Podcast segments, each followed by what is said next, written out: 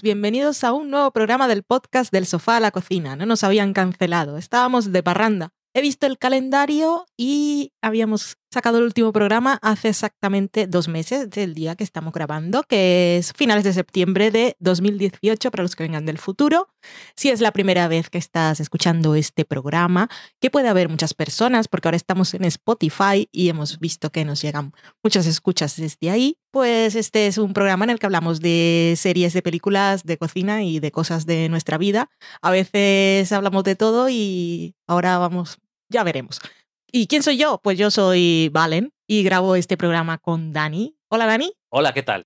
Y nuestro productor es nuestro gato Loki, que es el dueño y señor de nuestras vidas. Si tenéis suerte lo escucharéis, pero seguramente no porque se dedica a dormir cuando grabamos. Mm, ¿De qué vamos a hablar hoy? Primero vamos a contar que hemos estado pensando qué vamos a hacer con el programa en esta temporada y después de usar nuestra pizarra blanca que tenemos en el salón, que Dani utilizó rotuladores de diferentes colores, llegamos a la conclusión. En el programa de vuelta podemos hacer dos cosas. Hacemos un cuidado que voy y contamos eh, directamente cosas que vienen o, o la que hace o era al revés. Era un cuidado que voy y uno la que hace. ¿Cuál era cada uno? Eh, no me acuerdo ya, se me ha olvidado. Bueno, uno era, pues esto es lo que hemos hecho en verano y otro, pues ya que se ha pasado el tiempo, vamos a hablar de lo que viene hoy y al final, pues vamos a hacer un poco de todo. También hemos decidido que este, en esta temporada, que es nuestra séptima, ¿puede ser? Ya se me ha olvidado que cuántos años llevamos grabando el podcast, Valen.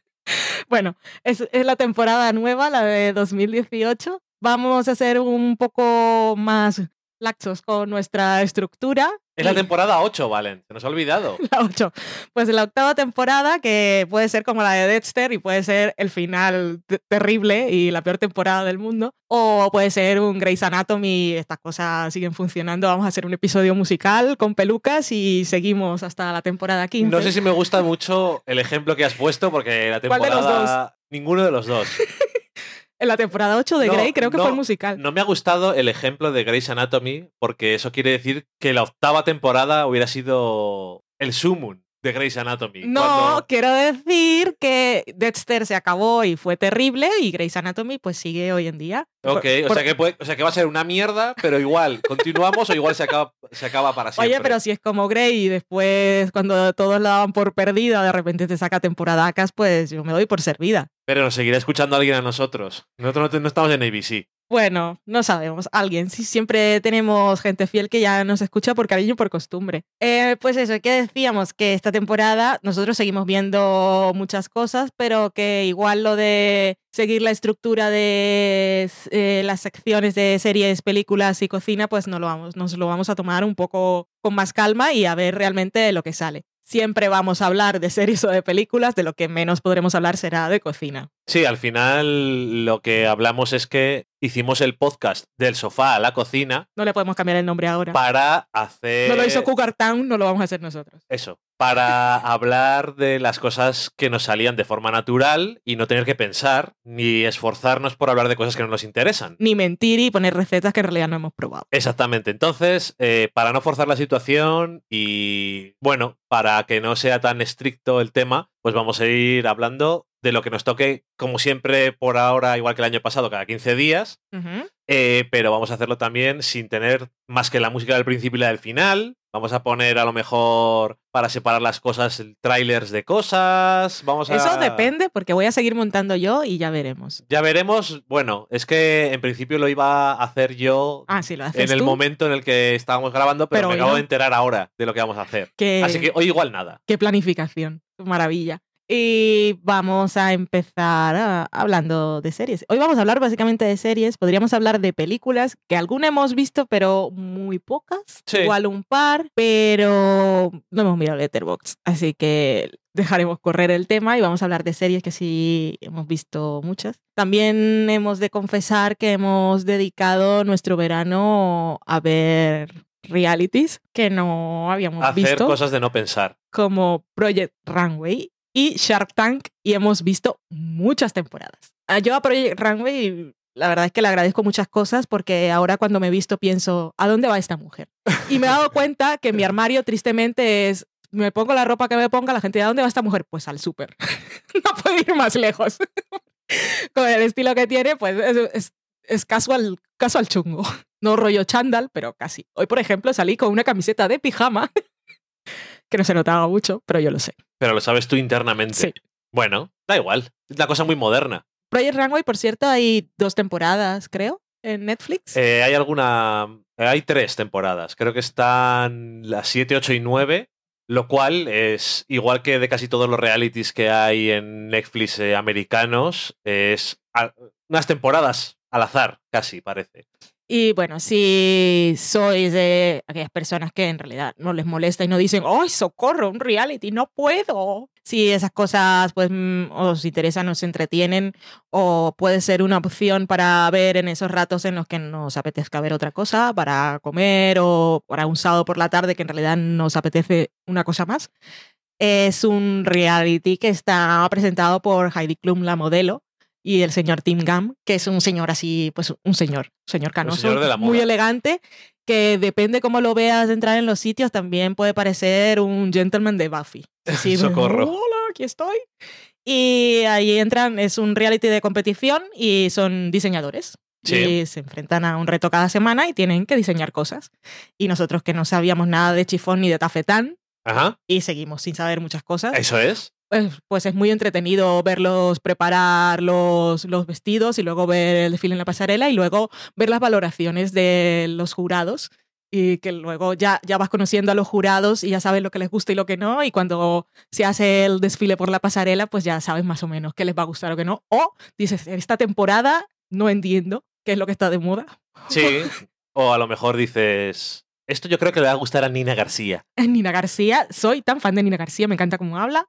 Es la directora creativa de, de Vanity Fair, de Marie Claire. Pues un poco, si os gusta RuPaul, pues es el, es el lado super fashion. Pero es Sí. el mismo estilo porque cuando desfilan las modelos, pues es un ¿qué está sirviendo? Pues lo mismo que os decía yo, pues va al super.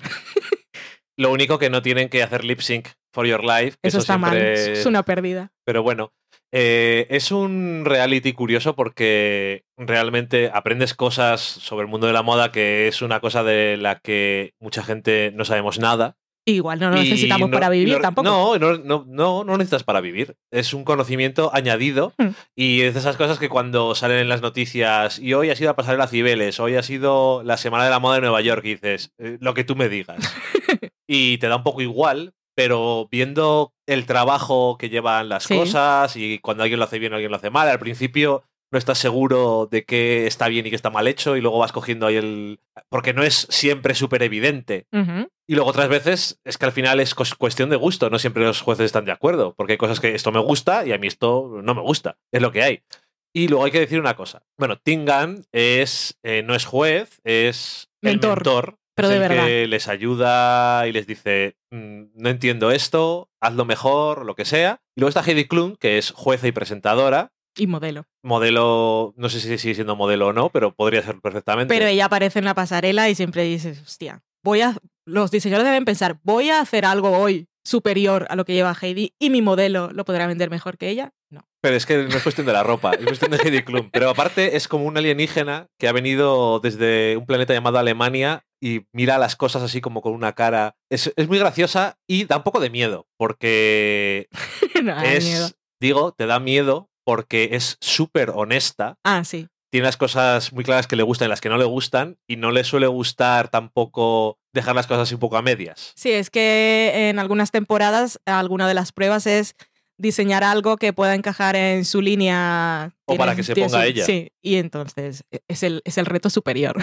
Sí, porque realmente yo creo que todos los años hay un desafío en el que ella va a la mitad de cuando están trabajando, que es el único día en el que tiene que trabajar realmente, porque el resto del tiempo les presenta al principio y luego vuelve al final. Sí. Se va al hotel o a su cámara de oxígeno para continuar siendo igual de joven y cuando la ven entrar es como igual las ocho horas que he pasado haciendo algo no valen para nada, Mm. porque Sí, y luego los, los jueces, pues es Heidi Klum, que es modelo, tenemos a Nina García, que ella siempre valora las cosas desde el punto de vista de cómo quedarían fotografiadas en una revista, el editorial, luego tenemos un diseñador sí, al Que siempre el mismo. era Michael Kors. y ahora es Zach Posen, y un, un juez invitado que pues pueden ser modelos, también hay mucha gente de, de tele, actrices, cantantes, Gente Sí. que es fan del programa, que tiene que ver algo con la moda, o que son fashionistas. O que están ¿Cómo? presentando algo. Kirnam Chipka, súper fashionista. Sí. ¿Quién habla, la niña? Pues es que parece,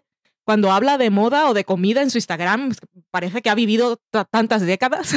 Pero estaba en los 60 y en los 50, ¿vale? Debe ser eso. Será eso, ¿no? Pues ahí está, Project Runway. Si os animáis a ver algo, pues a nosotros, pues que ya no sé cuántas temporadas hemos visto y en realidad no lo quiero saber. Pues estaba vale. tirando TV I- Time para atrás y todo era. Project Runway. Iba a pensarlo, pero ya veo que no te apetece. No me apetece. Vale. Y el casting, como siempre, realities americanos, pues muy bien elegido. Hay un poco de todo. Sí. Ya que estamos de realities, pues podemos hablar así rapidito del otro, que ese no está en Netflix, ¿no? No. Vale, pues cuéntanos. Shark Tank. Mm. Shark Tank, que es una cosa que pusimos un día porque te dije, ¿alguna vez has visto un episodio de Shark Tank? Y tú dijiste, no. No, y no sé qué es. Yo tampoco. Sé lo que es, pero nunca lo he visto. Y es una celebración de lo que es el espíritu más puro de Estados Unidos, que es los emprendedores, el capitalismo y las ideas originales y triunfar por ti mismo. Sí, que te descubra alguien y conseguir el sueño americano. pero también de inventar tú algo y hacerte rico. Sí. Ese es el sueño final Sí. de Estados Unidos. Tener una idea y gracias a esa idea, sea escribir un libro, sea tener un Instagram o sea inventar eh, una ventosa nueva, eh, al final lo que acaba pasando es que te haces rico, que ese es el sueño final. Yo no sé el resto del mundo porque en realidad des- desconozco totalmente la estadística, nunca lo he pensado, así que voy aquí a especular, pero yo me imagino que eh, el registro de patentes de Estados Unidos debe ser el que hace más pasta en el mundo de gente que Ajá. intenta patentar sus, sus inventos. O sea, Sí, la sí, idea sí, siempre de que hay alguien en la familia que es un inventor loco, que ha inventado 20 cosas y las tiene ahí. ¿Cómo, cómo era la película de los mostricos? Que era un señor inventor loco. La de los que les, les echan agua, que me hiciste ver. los Gremlins. Eso. La que me hiciste ver, la viste para este programa. Bueno, eso. La gente te la hizo ver. Mostricos. Bueno, pues entonces eh, es, no di- pues es un es reality porque es realidad, pero no es concurso, porque de lo que se trata es que hay un panel de gente que se ha hecho a sí misma y son millonarios, básicamente. De verdad. Pues eh, Mark Cuban es el más conocido probablemente. También ha salido el señor de Virgin Airlines alguna vez. Y luego los demás que son más conocidos a lo mejor en Estados Unidos. Por ejemplo, Mr. Wonderful, pues fuera de... Señoro. Cállate, Kevin. Señoro Wonderful. Eh, fuera... O la señora de QVC, que son los que más salen. Eso es cosas que... QVC de- es teletienda. este- una teletienda de Estados Unidos. pero el canal- teletienda a nivel. Todo lo que sale en mi canal se vende. Exactamente. Bueno, hay muchos y cada uno tiene el espacio en el El, que este, invierte más. el de Twitter. Sí, de Twitter, Instagram eh, y no me acuerdo cuáles más Hmm. cosas. Uber. Hmm. Bueno, gente que ha invertido su dinero sabiamente, podríamos decir, y son millonarios o multimillonarios en algunos casos. Y ellos están allí sentados con su papel y por la puerta, tin, tin, tin, tin, entra una persona y dice, hola Sharks, os voy a contar, ¿alguna vez os ha pasado que... Las presentaciones son iguales. ¿Alguna vez os ha pasado que intentáis abrir una botella de Coca-Cola y cuando lo- la habéis abierto se ha salido porque estaba agitada? Pues yo tengo la solución. tengo la solución, es esta. Se lo cuentan y entonces cuando termina la presentación dice, tienes una muestra para que lo veamos, correcto, y entonces le hacen preguntas o les destruyen. Porque al final, eh, como bien pone el disclaimer al comienzo del programa, eh, ABC, que es donde se emite este programa, por cierto, Project Runway es de Lifetime, la gente, los Sharks que están allí, Tiburones. tienen, o sea, nadie les dice que pongan dinero en nada y están usando su propio dinero para invertir. Es Mm. decir, esto es como si fuera una sala de pitch Sí. Y no, es- hay- no están obligados a nada. y hay cinco o seis personas y ABC está grabándolo. Sí. Entonces, la parte añadida extra de que sale en televisión y lo ve gente es que, aunque no te den dinero para tu empresa, para tu producto, estás anunciándote en televisión, porque también hacen un casting de a ver qué nos interesa y tal. Mm. Pero el- lo que intentas es que ellos te den dinero. Por ejemplo, dices, necesito 500 mil dólares por un 10% de mi compañía. Cuando comienzan a hacer contraofertas, Sí. yo me pierdo. O sea, tienes que tenerlo clarísimo. Sí, sí, sí, sí. Y al final siempre hay alguien que dice, les he debido recordar, los productores de ABC les han dicho, tenéis que recordar de vez en cuando cómo están las ofertas, si hay dos o tres, Sí. los casos raros, porque normalmente... Supongo la- como la voz, se pelean entre Sí. ellos. Eh, entonces eso, hacen... Dicen, yo te doy 500.000 por un 5% y otros 500.000 eh, como... Credi- línea de crédito. Una línea de crédito a un 18% de interés, a pagar... eh, cuando se me, me devuelva todo el dinero se acaba el, el interés, no sé qué. o yo te doy lo que pides, pero por cada cosa que vendamos me llevo un... royalties, Sí, que se dice. O un euro. mira, tu compañía es demasiado pequeña, pero el producto me gusta, quiero el 50% de tu compañía Mm. por un millón o lo que sea. Y luego, O por también- 100.000. luego llega gente y dice, estoy buscando eh, financiación o estoy vendiendo parte de mi compañía, eh, un 5% por 3 millones. Y dicen, a ver, vamos a ver, ¿cómo has llegado a ese dinero? ¿Qué ha pasado aquí? Y, y eso, vi el primero y dije, a ver, parte de la gracia es ver las cosas que se le ocurren a la gente. Sí, Porque luego hay cosas que van allí a conseguir más capital porque lo necesitan para expandirse, expandirse. expandirse, perdón, pero ya son exitosas. Mm. Ya tienen, ya venden, pero necesitan. Es una cosa que igual la gente dice, pero ¿por qué necesitas dinero si ya estás vendiendo? Es lo mismo. No tengo inventario y me han hecho un pedido muy gordo. Es eso, eso lo sabemos tú y yo que hemos hecho libros sí. y dicen, has vendido todos tus libros, queremos otros 50, queremos otros 100 libros, por favor. Y tú dices, no tengo ninguno y tengo que gastarme no sé cuánto dinero en imprimirles. Mm. Y si no tienes dinero porque te pagan dentro de dos meses Sí. esos libros que te has vendido ya, ¿cómo los imprimes? Eso es una escala, microescala de los problemas estos, pero es así. Y aparte de que es curioso eso, ver las cosas que se inventa la gente, obviamente la parte de la gracia es eh, los diferentes tiburones, sus personalidades, la forma que tienen de negociar con ellos, luego los personajes que van a veces a presentar son espectaculares. Y yo digo, si esto porque no lo he visto más veces, esto es súper entretenido. No sé cuántos pitches suelen ser por episodio, pero dependiendo de lo largos que sean, suelen ser entre 3 y 5. Sí, más o menos. Y a mí me ha parecido una cosa que era súper entretenida de ver y Sí. no sé. Cuando decías que a veces los destrozaban, en realidad ese no es el objetivo del programa. No, que a no, veces pero- presentan cosas que en realidad, a ver, ¿dónde vas con esta idea o dónde vas pidiendo tanto dinero? Bueno, Pero eh, bueno, y el- pues los comentarios de los jueces es una cosa que nos gusta en los reality, es que es- son graciosos, tienen que ser ingeniosos. Lo, Sí. son, lo son en RuPaul, lo son en Project Runway y también lo son en Shark Tank, porque es que si no sería un aburrimiento. exactamente. Eso quiere decirte que realmente la idea en sí puede ser interesante, pero no entretenida. Hmm. Entonces necesitas que no solamente la gente que vaya allí tenga dinero para poner o le interese, sino que además tengan una cierta gracia, tengan interacción entre ellos, que a veces se insultan entre ellos o compiten entre ellos en plan de tú haz caso a Mr. Wonderful. Mr. Wonderful es el que te va a llevar al camino. O también te puede decir Mr. Wonderful, coge tu idea, llévala detrás del granero y pégale un tiro en la cabeza. Con eso lo de destrozar quiero decir que es que a veces va gente que o no tiene una idea realmente de verdad, o no lo ha pensado, o va con ideas absurdas sobre cuánto dinero le tendrían que dar. Y entonces casi se enfadan un poco, en plan de, me estás ofendiendo con lo que está pasando. No sé, es una cosa que sobre el papel yo sabía, que- yo sabía de qué era el programa, pero Yo no sabía. no lo había visto nunca y me parece que es una cosa súper entretenida. Es muy entretenida.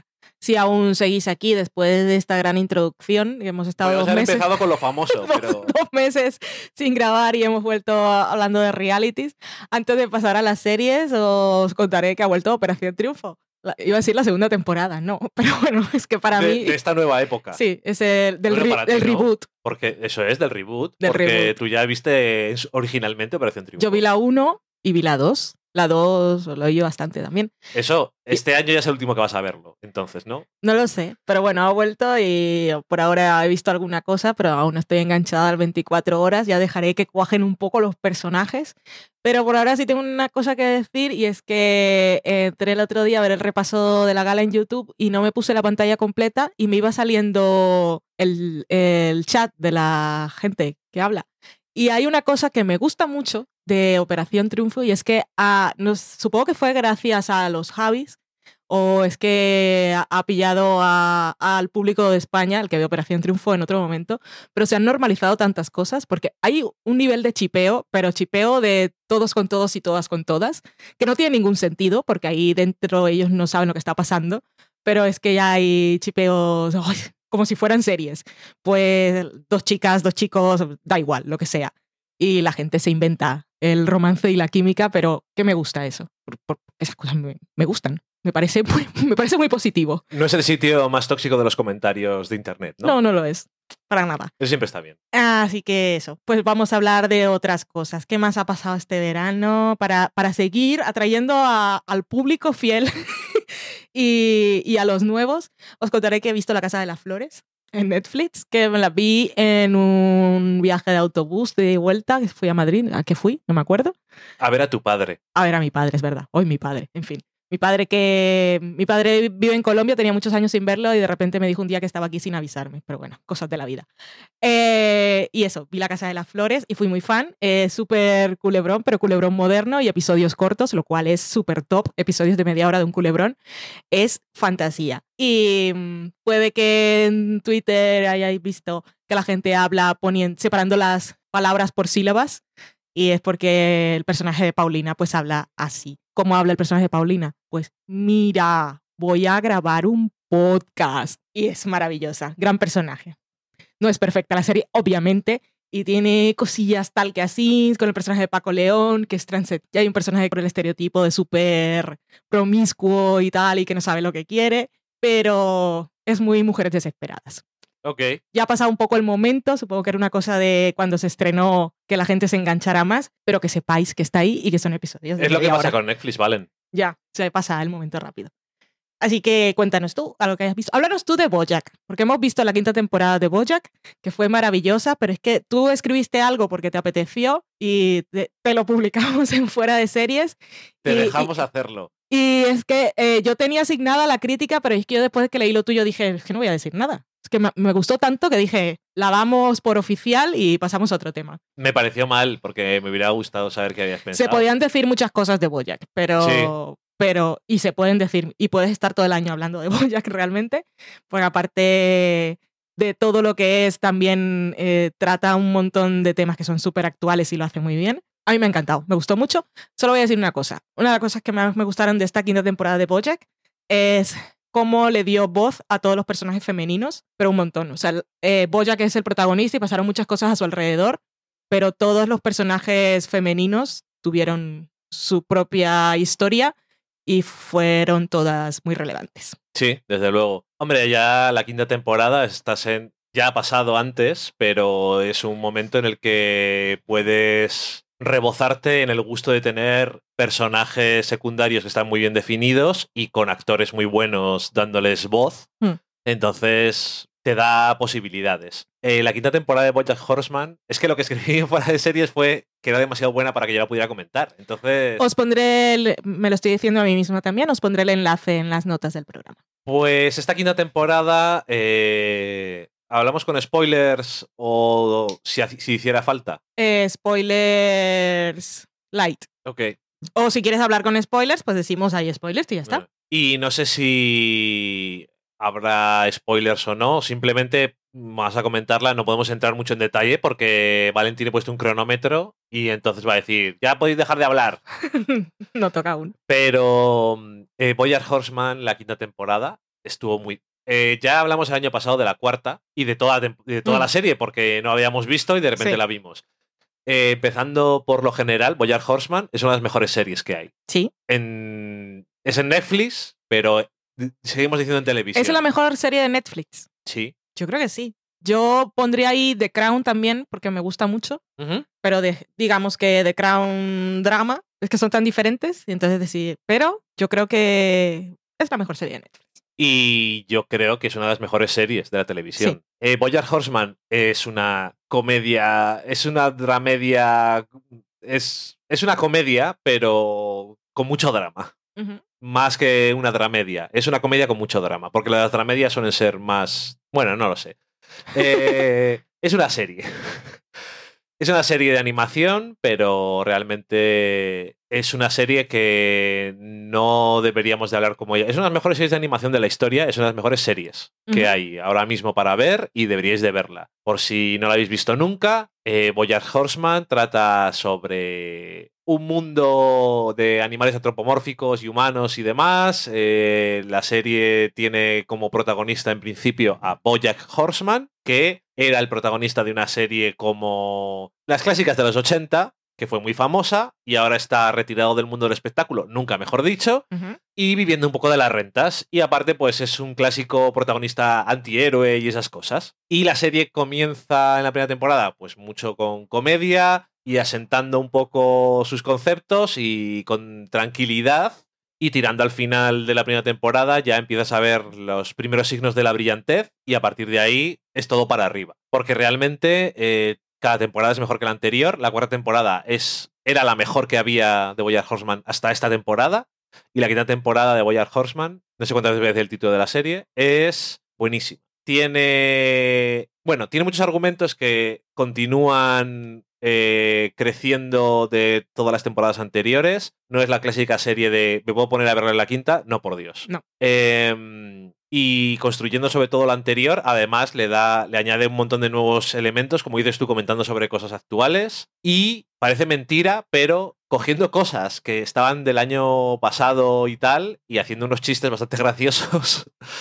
Con la parte de comedia de Boya Horseman es, es muy buena. Mm. O sea, tiene. Es que realmente el, el punchline, el final del gag del, en el último episodio con la empresa eh, de streaming y todo eso, es que parece que está hecho desde hace dos años para eso. Sí. Pero bueno, eh, que culmina y dices, ¿cómo no? O sea, es una cosa que dices, es tan evidente, pero tiene que ser así. Em, una cosa buena que tiene y siempre ha tenido Boya Horseman, pero cada año más, es que si su protagonista es un antihéroe que es un borracho, trata mal a los demás, no sabe quién es, pero tiene problemas, pero no realmente no tiene problemas económicos ni problemas de verdad, pero sí tiene problemas de verdad de otra existenciales y Es muy Don Draper en ese sentido. Sí, pero eh, la serie eh, no se limita a ir haciendo las cosas que tienes que hacer cuando haces este tipo de series. Tampoco lo hacía Mad Men al final, Mm. pero de una forma distinta. Y además, este año comenta sobre ella misma, porque hay una serie falsa de estas que nos gustan tanto dentro del universo de, de la serie, en la que tenemos a un protagonista que es un antihéroe y se habla sobre escribir esa serie Y, y lo interpreta Bojack. y lo interpreta Boyack y se habla sobre escribir esa serie. No solamente tienes el hecho de que Boyack es el protagonista de esa serie y vale para hacer ciertas cosas, como para que se le mezclen en un episodio la realidad y la ficción, que es una cosa que le pega bastante hacer a la serie en un episodio. Además, con la animación se aprovecha mucho de que tiene de que es una animación y no tienes presupuesto, entre comillas, y puedes hacer lo que quieras y mola muchísimo. Y bueno, eso, pero se no es tanto que haga autocrítica ni en esto ni en casi todas las cosas, lo que hace es preguntarse cosas. Es una búsqueda de la verdad y de la raíz de los problemas en general, personales, sistémicos, y siempre lo hace no justificando cuando los protagonistas hacen cosas malas, sino intentando entenderles, no porque son así, sino de dónde le salen los impulsos para hacer ciertas cosas que son horribles. Y tanto el protagonista como otros varios personajes han hecho cosas bastante desagradables Sobre todo el protagonista. sobre todo el protagonista. Eh, entre todos los personajes es el más llamativo en ese aspecto, porque sobre todo el año pasado, el año pasado era- fue bastante socorro Y la anterior también. y el anterior también. Bueno, todos Pero la serie no se olvida de ello. Pero no se olvida de nada de lo que ha hecho, que eso es una cosa que a veces en algunas series pasa algo y no hay consecuencias, o pasa algo, no hay consecuencias ni externas ni internas. Y en este caso las hay de todos los, de todos los tipos. Y, y eso, que tiene un montón de, de empatía por los personajes, que no quiere decir que les justifique, tiene, pero tiene compasión Mm. por los personajes y por la humanidad. En este caso, animali- animalidad, ay, no, no me sale la palabra. Animalinidad me gusta. Ali- animalinidad y humanidad, porque hay de todo conviviendo. Pero eso, que tú la, la ves y realmente es emocionante ver una serie que cuando pasan cosas que pueden ser tópicas, nunca se desarrollan de la forma típica ni van a lo fácil. Siempre intentan darle una vuelta de tuerca más a las cosas. Y si en otras series siempre intentaron que las cosas tuvieran consecuencias, eh, me acuerdo mucho, sin decir nada más concreto, de House, por ejemplo. En House, el protagonista tenía un problema eh, físico que le hacía, en teoría, ser desagradable Y una adicción. y tenía una adicción. ¿Y qué pasa? Pues que cada año tenía un final, eh, hay un increscendo y había una culminación y parecía que había una vuelta de tuerca a todo, pero realmente en el fondo no pasaba nada. Y le costó, estuvo ocho años también. Lo máximo que pasó en House, que cambió para siempre las cosas, fue Lin Manuel Miranda, que cantaba rap en un manicomio Eso y luego es. se convirtió en estrella. Eso es. Sin embargo, con Boyack da la sensación siempre de que todas las cosas. Cuando un personaje. O sea, no que en otras series no sea verdad, pero en Mad Men, en House, cuando el personaje problemático central dice que quiere mejorar, no te lo crees. Y en Boyack te crees las cosas y luego pasan cosas. Ahí, por cierto, y eso. Era la frase recurrente del tráiler también que le decía Dayan. Siempre estás diciendo que quieres cambiar, pero nunca haces nada. Eso es. Y no sé si hay una mini crítica encubierta también a la sanidad en Estados Unidos. Sí. pero no se le da mucha importancia, pero bueno, ahí está también. Pero ya te digo que a mí es que me sorprende ver, la vimos entera de un tirón, no es... muy Tú te quedaste catacroker no porque pensabas que había un episodio más. Totalmente, literal. Digo, ya se ha acabado. Sí. Em, hay un episodio, todos los años hay un episodio que dices, este episodio es muy bueno y es diferente. El año pasado fue la obra maestra de... Time Arrow. Bueno, había varios. Había dos. Había dos que eran muy buenos. Time El de- y el de la casa. y el de la casa. segundo. Que estaba inspirado en aquel cómic Sí, Here, aquí, eh, que en España le podéis comprar como aquí, bien traducido. Muy bien. La ha publicado aquí eh, Salamandra Graphics. Tú me la regalaste en la versión original. Eh, bueno, eh, que ambos dos eran una muestra más de lo- las cosas buenas que puedes hacer con la animación Mm. en un drama. Y este año hay varios episodios que están muy curiosos. Para mí personalmente, uno de los que destaca es Free Churro, Sí. Que sin dar muchos más detalles, es un monólogo. Digamos que es un monólogo de el actor que le pone voz al protagonista. Mm. Porque hay dos personajes que hablan en todo el episodio, pero él les pone la voz a los dos. Y realmente da pena pensar que estas cosas no se consideran para premios. Sí. Porque la dirección del episodio es muy estática y simplemente suele tener cambios de plano, porque si no sería muy, Hmm. muy estático y sería Pero es un cambio de plano siempre. Sí, siempre, mirando al mismo. Siempre mirando al mismo. Pero que sería muy, muy poco. O sea, ya es una cosa que como concepto tiene muy poco, muy poco dinamismo. Y dijeron, haciendo lo menos dinámico posible, tenemos que hacer algo. Eso, que me parece que con la voz se pueden explicar muchas cosas.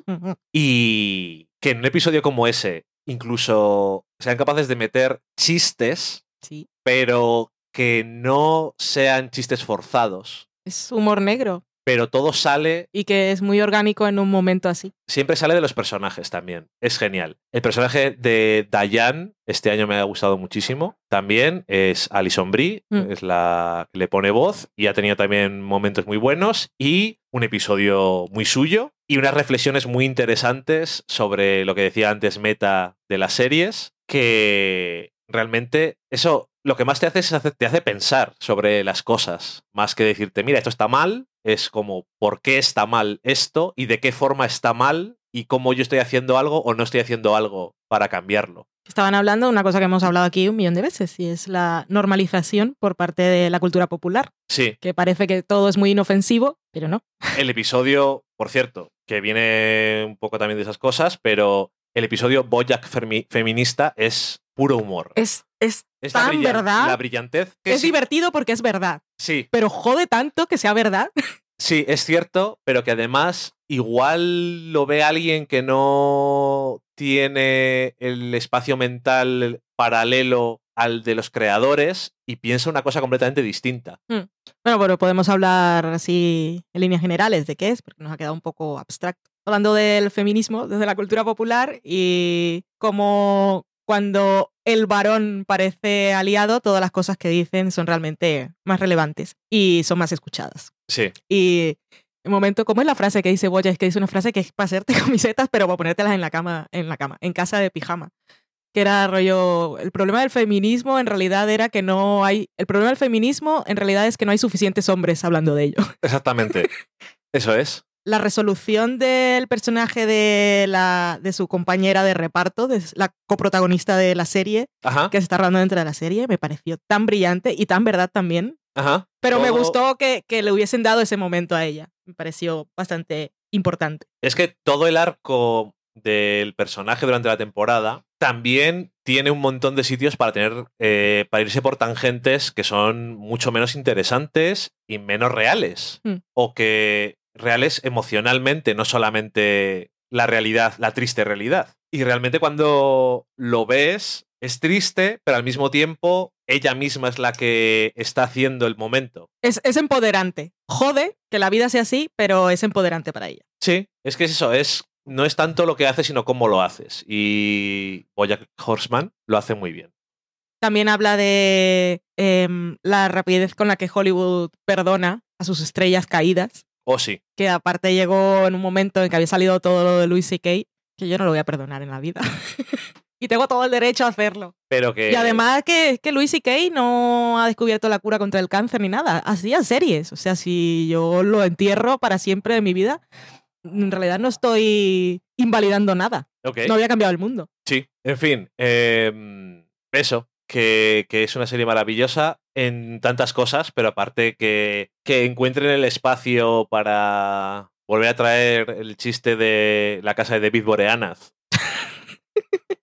que tanta gracia me hizo, no sé por qué, o que tenga un episodio dedicado solamente a por qué la actitud de Mr. Peanut Butter es tan horrible siendo tan bueno. Es que es un perrete. Eh, En el fondo lo reduces todo, eh, como lo, siempre lo decimos cuando vemos eh, vídeos en Instagram, de que los perros crecen y se siguen sintiendo cachorros. Y entonces se tiran encima de sus dueños y ya son de su tamaño Ajá. y quieren que los tengan en brazos porque ellos se sienten cachorretes, porque es que no maduran nunca. Pero eso es, pero no lo hace de una forma que sea condenándolo No, y aparte lo hace en un episodio que es formalmente inventivo.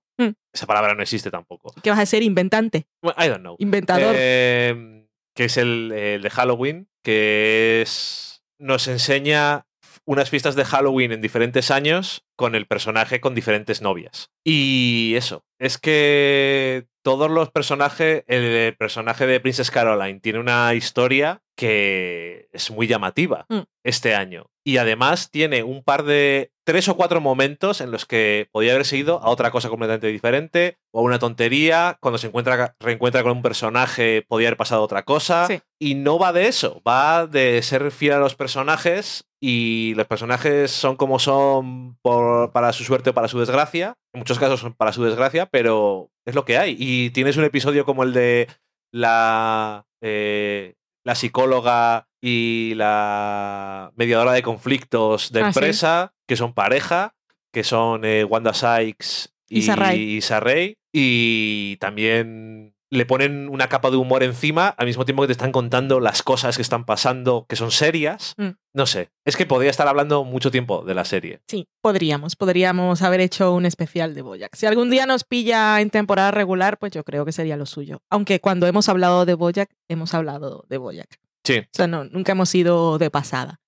¿Qué más hemos visto que vamos a hablar? Yo vi completa Maniac, Maniac en Netflix, Cuéntanos, anda. Que vi los screeners para dejar la crítica sin spoilers hecha y no... Socorro, lo que está bello. A mí con Maniac, ¿qué me pasó? Que los trailers me enloquecieron y tenía muchísimas ganas de ver algo. Ahí me jugaron las expectativas esas que siempre digo que no me afectan. Pues en este caso me afectaron de tope. ¿Por qué de tope? Me afectaron de tope. Yo, ¿yo quién soy? ¿Cómo hablo? Hace tiempo que no hablamos, ¿vale? bueno, en fin. Eh, y me esperaba, sobre todo me esperaba algo mucho, mucho más, em, mucho más libre en lo narrativo, mucho más juguetón, mucho más ambicioso. Y la serie está bien, pero me quedó la sensación ahí. También es verdad que luego quiere hablar de muchas cosas y al final es como muy ambiciosa temáticamente y al final no llega mucho, que eso me habría molestado menos si me hubiese vuelto loca a nivel de realización. El problema es que mucha, gran parte de, de la serie transcurre en, la, en el subconsciente de los personajes y yo me esperaba ya no solo que fuera muy loca a nivel visual, sino que cuando estuviera en la cabeza de un personaje realmente supiera que es ese personaje por, por referencias de lo que ya lo conocía, por ver objetos, por porque su vida, su imaginación fuera de un color diferente. Cosas linchianas es lo que quieres tú. Pues quería más que nada que si, yo creo que si, si hacen una serie de nuestros subconscientes, el tuyo será diferente al mío. Y lo que yo veía en la serie era que lo de Jonah Hill y Emma Stone, los actores, era simplemente, eran iguales. Y era como, eh, tenemos a estos dos actores y podemos jugar a ponerlos a ser diferentes personajes y géneros y ya está, pero no tenía nada que ver realmente con ellos. Sí, había algunas cosas y tal, pero bueno, en fin. Emma Stone maravillosa, Justin Theroux, me muero. Yo creo que tuviste el mejor momento, es el vídeo de presentación del tratamiento, es súper divertido.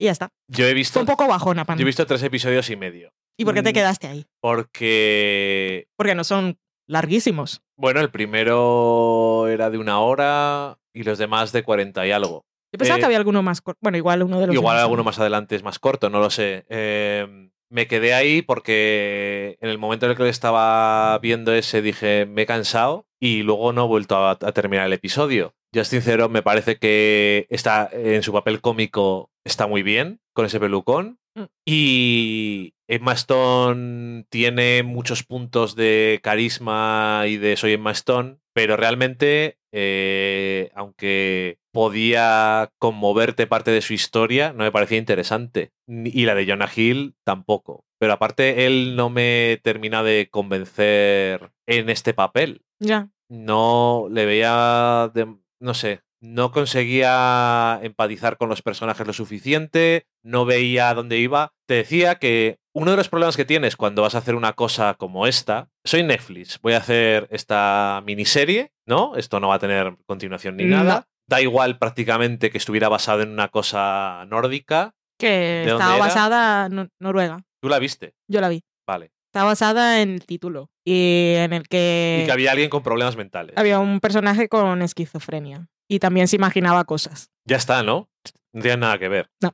Vale. Em, digo, pues eso. eh, bueno, por cierto, tiene una estética retrofuturista. Eso está guay. El diseño de es- producción está que bien. Es curioso. Lo de... Eso es la parte que más me gustó. Sí, lo, lo del mundo real me gustó mucho. Lo de Ad Buddies, que es que puedes pagar cosas con Sí. créditos de publicidad y Ajá. es que aceptas a que vaya una persona a tu lado durante todo el viaje de metro leyéndote cosas de publicidad y con eso no has tenido que pagar el metro. Es gratis. Ajá. Eso es. O lo de los japoneses que nosotros vimos en... ¿En qué programa vimos nosotros eso? Del japonés aquel que alquilaba un amigo para que lo acompañara cuando tenía que decirle una cosa a su familia. ¿Qué era eso? En el programa de Ellen Page. Ok. sí, Gaycation. Gaycation. Pues aquí también está eso, que no me acuerdo cómo se llamaba, friend, bueno, lo que sea. Sí, Entonces la gente aquí era un poco diferente porque es eh, tú le enviabas como un, un brochure, enviabas Sí. un dossier a la persona que te iba a prestar el servicio de todo lo que tenía que saber de tu vida y de la vida, porque en realidad lo que iba era a representar el papel de, un, de una persona re- real que puede que ya no estuviera contigo o con la que ya no tenías relación. Sí, eso es. Y básicamente es para que ellos se, para que ellos se sientan bien hablando con alguien, Sí, en vez de hablando con una con página. alguien que los conoce. Sí, en teoría. Bueno, que esas cosas de que son en plan de aquí es donde nos lleva el mundo Mm. Y luego eso que tenía el retrofuturismo de cosas que parecían de los años 80 y bueno, Sí. en fin, que eso era curioso, el diseño de producción estaba curioso. Correcto. Soy Netflix, voy a hacer una miniserie, es decir, el resumen es voy a hacer una película, ¿cuántos episodios eran? 10. de 8 horas. Entonces, eh, vamos a hacer una película de 8 horas y la hemos dividido en episodios. No, haz una serie. Qué bien que en Netflix ves un episodio y a los 15 segundos, ahora, a veces no, a veces sí, tienes el siguiente, porque te ponen, igual quieres ver esto. Digo, no, ¿por qué? Ya. Pero bueno, que ves instantáneamente el siguiente y lo ves del tirón, no necesitas acordarte de nada. Pero sigues estando estructurándolo de forma como si es una serie, en capítulos. No digo que tengas que recordar lo que ha pasado en el anterior, ese tipo de tonterías, ¿no? Sino que tienes que estructurar la serie para que haya algo más interesante. Que se acabe y te acue- que es una cosa que es complicada con las series de acuerdes- Netflix. El episodio tal, el episodio de tal. Que te acuerdes de episodios concretos. En Boya Horseman, por ejemplo, Sí. lo hacen muy bien. Pero aparte, que enseguida pilles una idea que te enganche a las cosas. Esta cosa clásica de tienes que ver cuatro episodios para que te guste. Hoy en día, en el que hay mil series que ver, literalmente, Hmm. yo no tengo tiempo para mierdas de esas. A lo que te voy es eso, que si haces un este tipo de cosas y lo que les interesa es que la gente lo vea entero y tal, tienes que darme algo más al comienzo, porque si no corres el riesgo de que te gastes un dinero de la hostia en hacer una cosa de estas y lo empiezas a ver y dices, yo ya he visto dos y me aburre, no veo más. Ya, fue, fue muy bajona porque yo, yo habría apostado. Esto así te dicen, con los trailers que hemos visto, ¿cuáles van a ser tus series del año? Y yo la tenía ahí fijísima, Maniac. Aparte, eh, el director, que fue el director de la primera temporada de... El Fukunaga. que era el director de la primera temporada de True Detective. de True Detective y era muy interesante visualmente, Mm. si no era otra cosa. Y en tres episodios y medio yo creo que hay tiempo de sobra para que yo diga, esto visualmente me interesa. Y aparte el diseño de producción realmente no me atraía nada visualmente. Mm-mm. Entonces, no, no tengo nada que ver como para ponerme a ver eso. Ya, es verdad. Decías que los problemas de las series de Netflix era que no se habían olvidado del arte de hacer buenos episodios y de estructurar bien sus temporadas, no como hemos rodado una cosa y la hemos cortado por donde hemos querido, un poco como, no, no tanto, pero casi, como Top of the Lake, la primera temporada, que cortaba los episodios súper random. Em, Que igual pueden decir, eso es muy tradicional y muy viejuno lo de hacer episodios normal. Ok, Que claro, están ahí No y, sé. y se pone el otro enseguida, pero es que al final te quedas con eso que, que no sabes o sea, que, cuál es el episodio a lo bueno. que ves que realmente no puedes hacer una serie o una miniserie como si fuera una película que has dividido. Pues hay una serie que no ha hecho eso, que a mí me ha sorprendido un montón, que se estrena el 12 de octubre, que ya podemos hablar de ella sin spoilers, que es La maldición de Hill House. Es una serie de terror que está basada en la obra de Shirley Jackson, que se llama pues así igual, que ya se han hecho dos películas. Es una obra que siempre la he tenido yo ahí en el- la Dependientes y al final nunca me la he leído, pero que es así la icónica mítica de Casas Encantadas Ok. y que pues la gente siempre dice que está muy muy bien. Y me llegaron los screeners también de Netflix, eh, nadie se la quedó en fuera de series, yo dije, pues como a mí el terror más o menos me gusta, pues veo uno, veo dos, que es lo que hay que hacer para la crítica y la dejamos hecha y ya está, no, no hablamos más de ella. Y vi el primero, vi el segundo y entonces dije, tengo que ver más. y me vi los otros cuatro que tenía eh, del tirón una tarde y no vi más porque no había y me sentí súper frustrada porque necesitaba más. Es Entonces no te ha gustado. maravilla de serie. El director, ahora no me acuerdo que se llama Mike Flanagan, que nosotros hemos- visto alguna película, eh, fue el que hizo Oculus. Ok. Hizo una que se llama Hash, que vi yo, que era un poco regulera, pero no estaba mal. Y también pues tenía sus recursos, porque es una ciega, es eh, Home Invasion y la víctima es ciega, pues tiene sus cosillas. Hizo otra que se llama Absentia, o sea, es un director de género. De Oculus no me acuerdo yo mucho a nivel de realización, pero en este caso la serie es maravilla total. Pero no solo eso, la maldición de Hill House, por lo que he leído, lo único que sé yo, me leí un poco la Wikipedia para saber de qué iba y más o menos qué habían hecho con, con la adaptación, pero a un nivel muy vago y genérico, porque en realidad no me he leído la obra. Pero por lo, que, por lo poco que he leído, y no sé si me equivoco, el, de lo que se trata la novela es de una gente que es reunida en una casa porque hay unos que quieren investigar cosas sobrenaturales y es gente que traen aquí y pasan allí unas noches y pasan cosas que Vale. pueden ser sobrenaturales o no.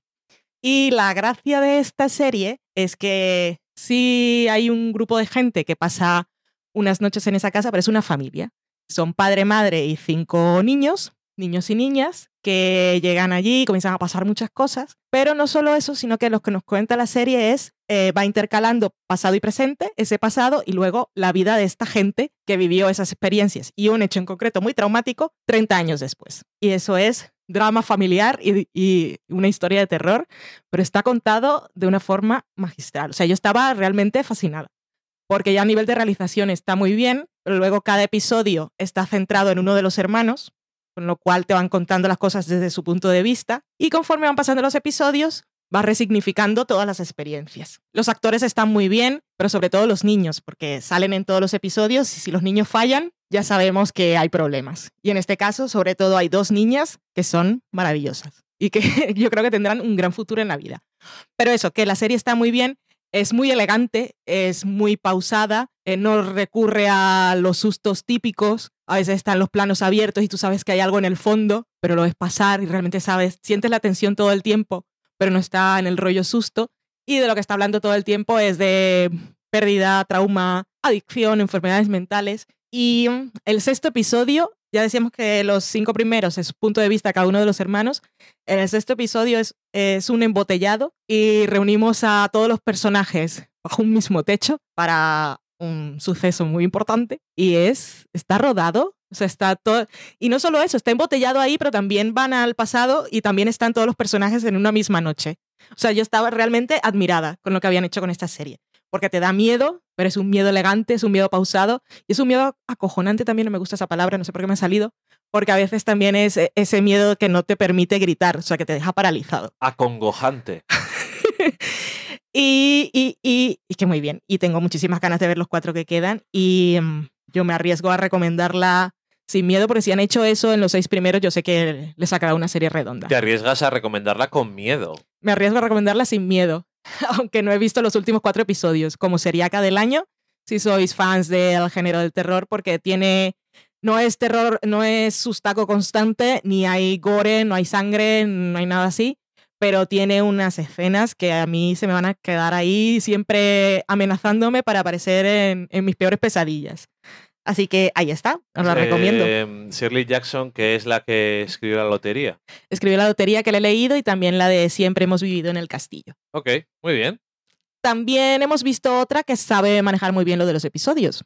Sí. Y también es una plataforma de streaming que no ofrecía ninguna confianza porque es Facebook. Exactamente. Eh, Facebook no ofrece ningún tipo de confianza, sobre todo hoy en día.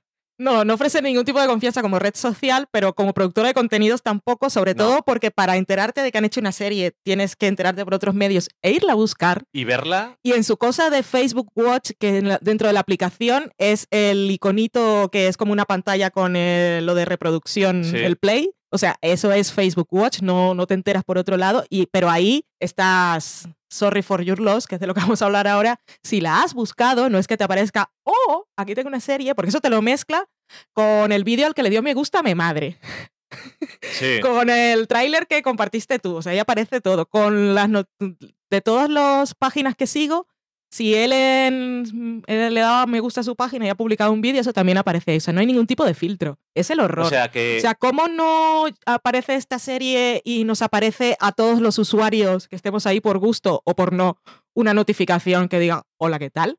Hago series, tengo esta serie, es gratis. Puedes verla Pero- sin salir de aquí. lo ha hecho YouTube, eso, por ejemplo. Pues yo creo que tampoco. YouTube tampoco lo ha hecho. ¿Cómo lo hacen? Lo hacen mal. Mal. Es verdad, porque yo supe mal. que YouTube hacía series porque me he enterado por los blogs. Exactamente, lo que, a lo que te voy es que tú eres usuaria de. Bueno, eres usuaria de Google, por lo tanto eres usuaria Ya, de YouTube. lo hacen muy mal. Y dices, toma una notificación. Hemos hecho una serie y la hemos publicado ahora y está aquí, para ti. Y Facebook lo mismo. Anda, que no te mandan notificaciones de mierda. Promociona este post, que no quiero promocionar nada, hombre. Eh, antes de entrar en la serie, en cuanto a subtítulos, por lo que he podido comprobar, funcionan en PC Windows y en Android. En Mac no funcionan, a mí por lo menos, tampoco. ni en navegador y he probado todos los navegadores. Ni en navegador ni en el iPhone, por lo tanto tampoco en el iPad ni en el Apple TV. Y eso, para activarlos, yo los tenía por defecto, creo, pero si entráis en algún vídeo de estos, en alguno de los iconos esos de configuración de más cosas y tal, entráis ahí y dice, dejadlo siempre en poned sub- subtítulos cuando haya. De Sorry for Your Loss hay subtítulos en español y en inglés. Eh, los subtítulos en español son muy malos, tengo que decirlo. Pero bueno, están ahí. Y Nosotros eh, la hemos visto, la estamos viendo en Android TV, en la aplicación de Facebook, de Facebook Watch, y hemos conseguido poner los subtítulos en inglés después de cambiar el idioma de Android Cierto. TV a inglés. Si no, no, si no salen te en salen español. directamente en español. Mm. Em, Sorry for Your Loss, que está protagonizada por alguien, no sé cómo se llama. Olsen, es una de las gemelas Olsen. Elizabeth Olsen. Entonces no es una de las gemelas Olsen. Sí, es hermana de ella, pero, no es la gemela. gemela. No es gemela, Es es, la actriz talentosa. La actriz. Pobres. La actriz. Las otras ya no son actrices, se dedican Bueno. a la moda gótica. Como diría eh, Jamie Oliver, Solo hay una. solo hay una. Que no estamos hablando de que sea Olsen. John Oliver, perdón. John Oliver Oliver no sé lo que dice dice. que son la misma. que se mueve muy Sí. rápido. No parece, porque cuando salen en fotos no se mueven mucho. Bueno, no. Em, Sorry for your loss. Sorry for Your Loss, que está protagonizada por Elizabeth Olsen, eh, que últimamente igual la habéis visto en alguna película de Marvel. Y nosotros hablamos de ella en Marta. Ay, ¿cómo era? Marcy y otros nombres. Cuatro nombres con M. Marta, Marlene. Marlene, Marcha, Marta. Hola, ¿qué tal? Y, mm, En IMDB la encontraréis. y es, es, es muy buena actriz, por cierto. Bueno, ¿de qué va? Va de que ella interpreta a una chica De su edad. veintitantos años que su marido se ha muerto y está pues eso en proceso de, de luto La vida es una mierda, la os odio a vida todos. es basura y aparte tenemos flashbacks y aparte tenemos la parte de eso de mm, igual no sabía todo lo que tenía que saber sobre él nosotros tampoco sabemos todo lo que hay que saber sobre él desde Lo el descubrimos con ella. lo vamos descubriendo y eh, tiene más actores que son interesantes, pero ella es la protagonista de la serie. Muy buena protagonista. Trabaja muy bien, como dirían Una persona mayor. los abuelos.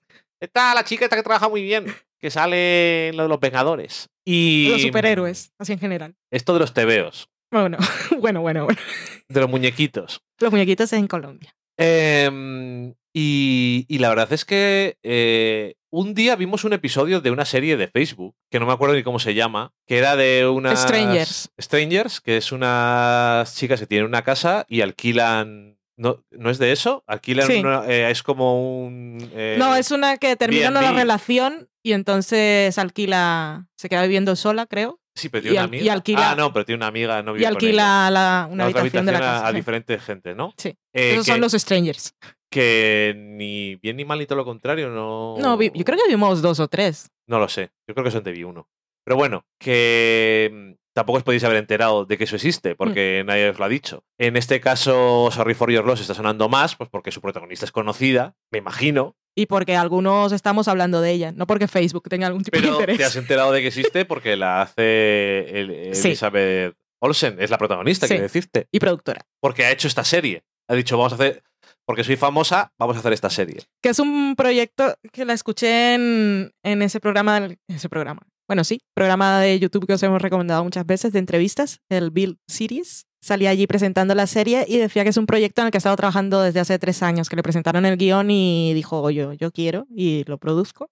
Y en principio se estaba desarrollando para Showtime. Ok. Después acabó en Facebook y en Showtime estaba desarrollado como pues serie, de, lo que dura una serie en Showtime, cin- 50 minutos Ajá. y aquí mm, 25 y tal, que va muy bien para el rollo Facebook, aunque Ajá. a Facebook no le importe, porque tampoco te vas a estar una hora viendo un vídeo en Facebook. Aunque esto no es un vídeo, es un episodio de serie. En cualquier caso, parece que pega más, aunque YouTube Mm. eso tampoco tal vez se la ha pasado por el forro. Pero bueno, en cualquier caso, que es una serie que yo al principio pensaba que iba a ser muy misterio, que no sabías de tu marido. Crees que le conocías, Socorro. pero realmente no le conocías. Socorro. Todos sus ¡Socorro! secretos.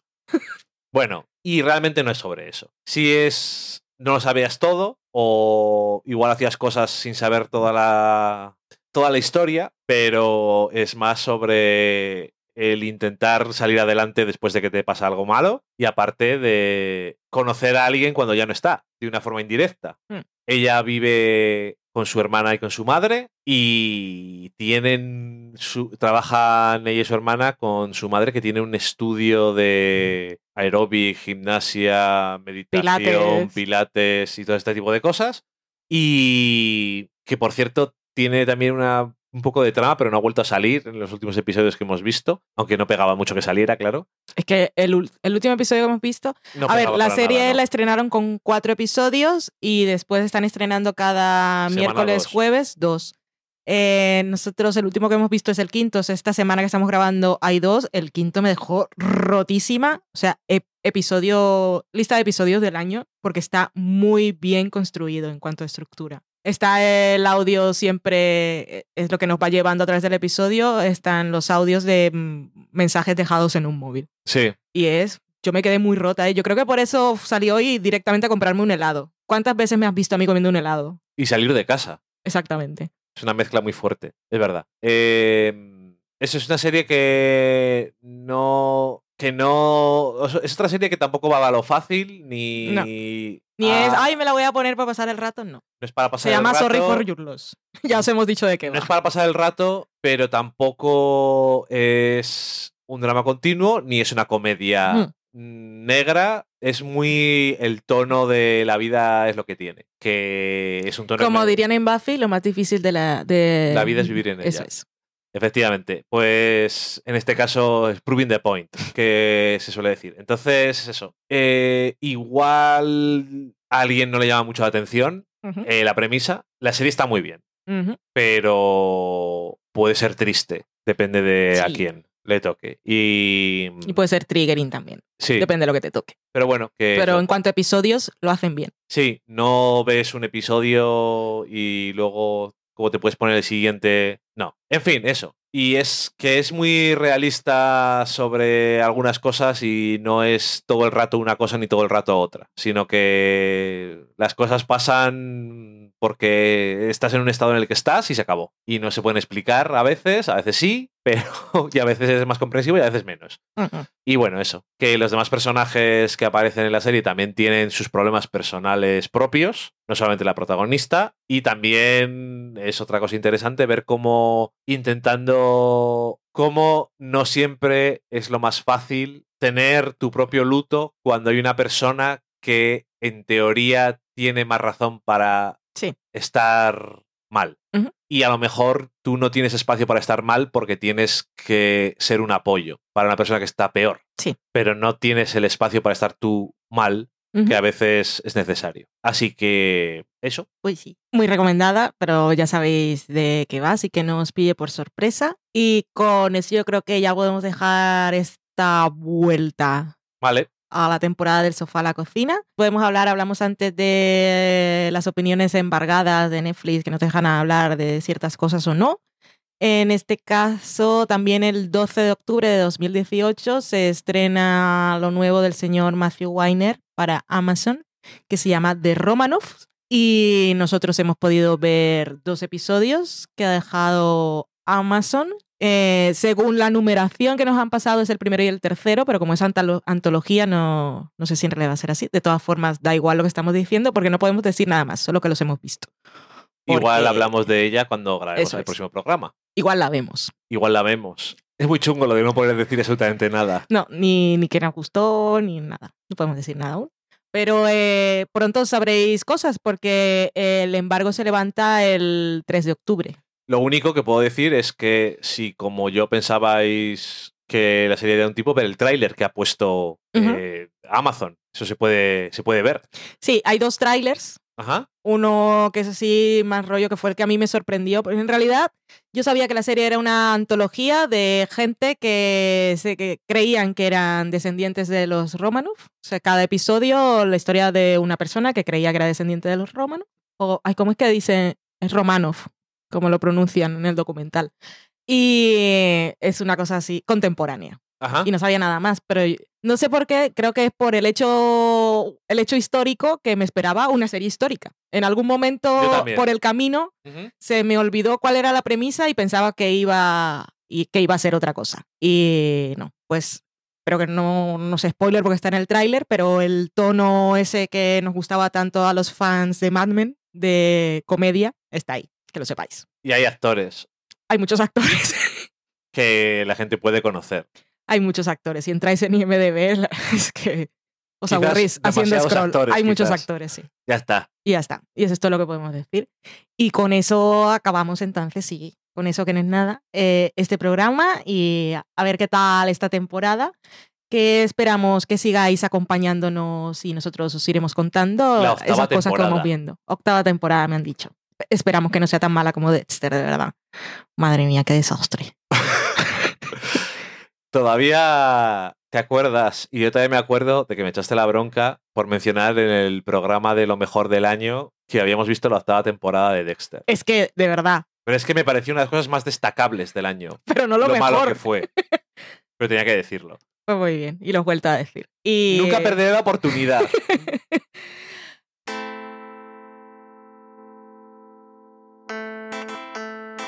Muchísimas gracias. Ya sabéis que nos podéis escuchar en todos los sitios, pero también en Spotify, que eso va muy bien para que se lo recomendáis, se lo recomendéis a la gente por WhatsApp. Por ejemplo, cogéis el enlace y se lo pasáis. Pasádselo a gente que, que les gusten las series y las películas. Tampoco, pues, pues, gente que sepáis que no le va a gustar, no. Que no queremos que la gente empiece a escucharlo y diga esto que es. En ¿Qué mierdas es esto? En principio, ya luego. Y nada, muchas gracias. Pasadlo bien. Ya no me acuerdo la temperatura que sea en este momento de año en cada momento del planeta. Que yo siempre Cada digo. momento del planeta. Que yo siempre digo, ay, yo estoy aquí. Ay, Ese, ese otoño que no ha llegado, pero bueno, digamos, yo estoy aquí en otoño, pues en el hemisferio sur es primavera. Pues que siempre lo decía y es mentira, porque yo no sé cuándo está escuchando esto la gente, pues igual es invierno. ¡Mentira! O igual el calentamiento global ya ha dejado solo una estación, Solamente hay verano ya. ¿sí? Entonces, pues eso. Adiós. Como siempre decimos, la, la ropa que vaya bien. Adiós. Chao.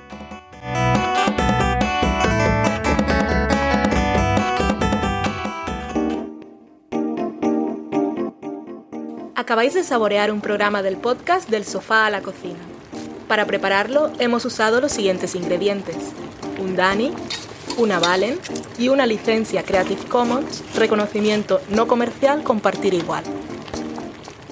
Cuando tenemos los ingredientes, los picamos muy finos, los dejamos pochando en una sartén y cuando estén caramelizados, los mezclamos con la licencia Creative Commons, que, cuidado, no admite uso comercial de la obra original ni derivadas, que se tienen que distribuir con la misma licencia que la original, siempre citando a los creadores.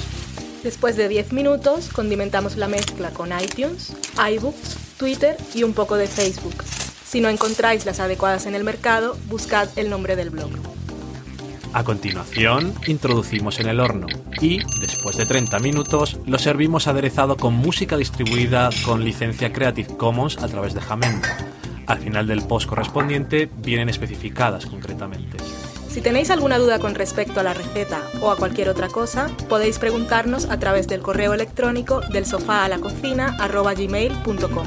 Buen apetito.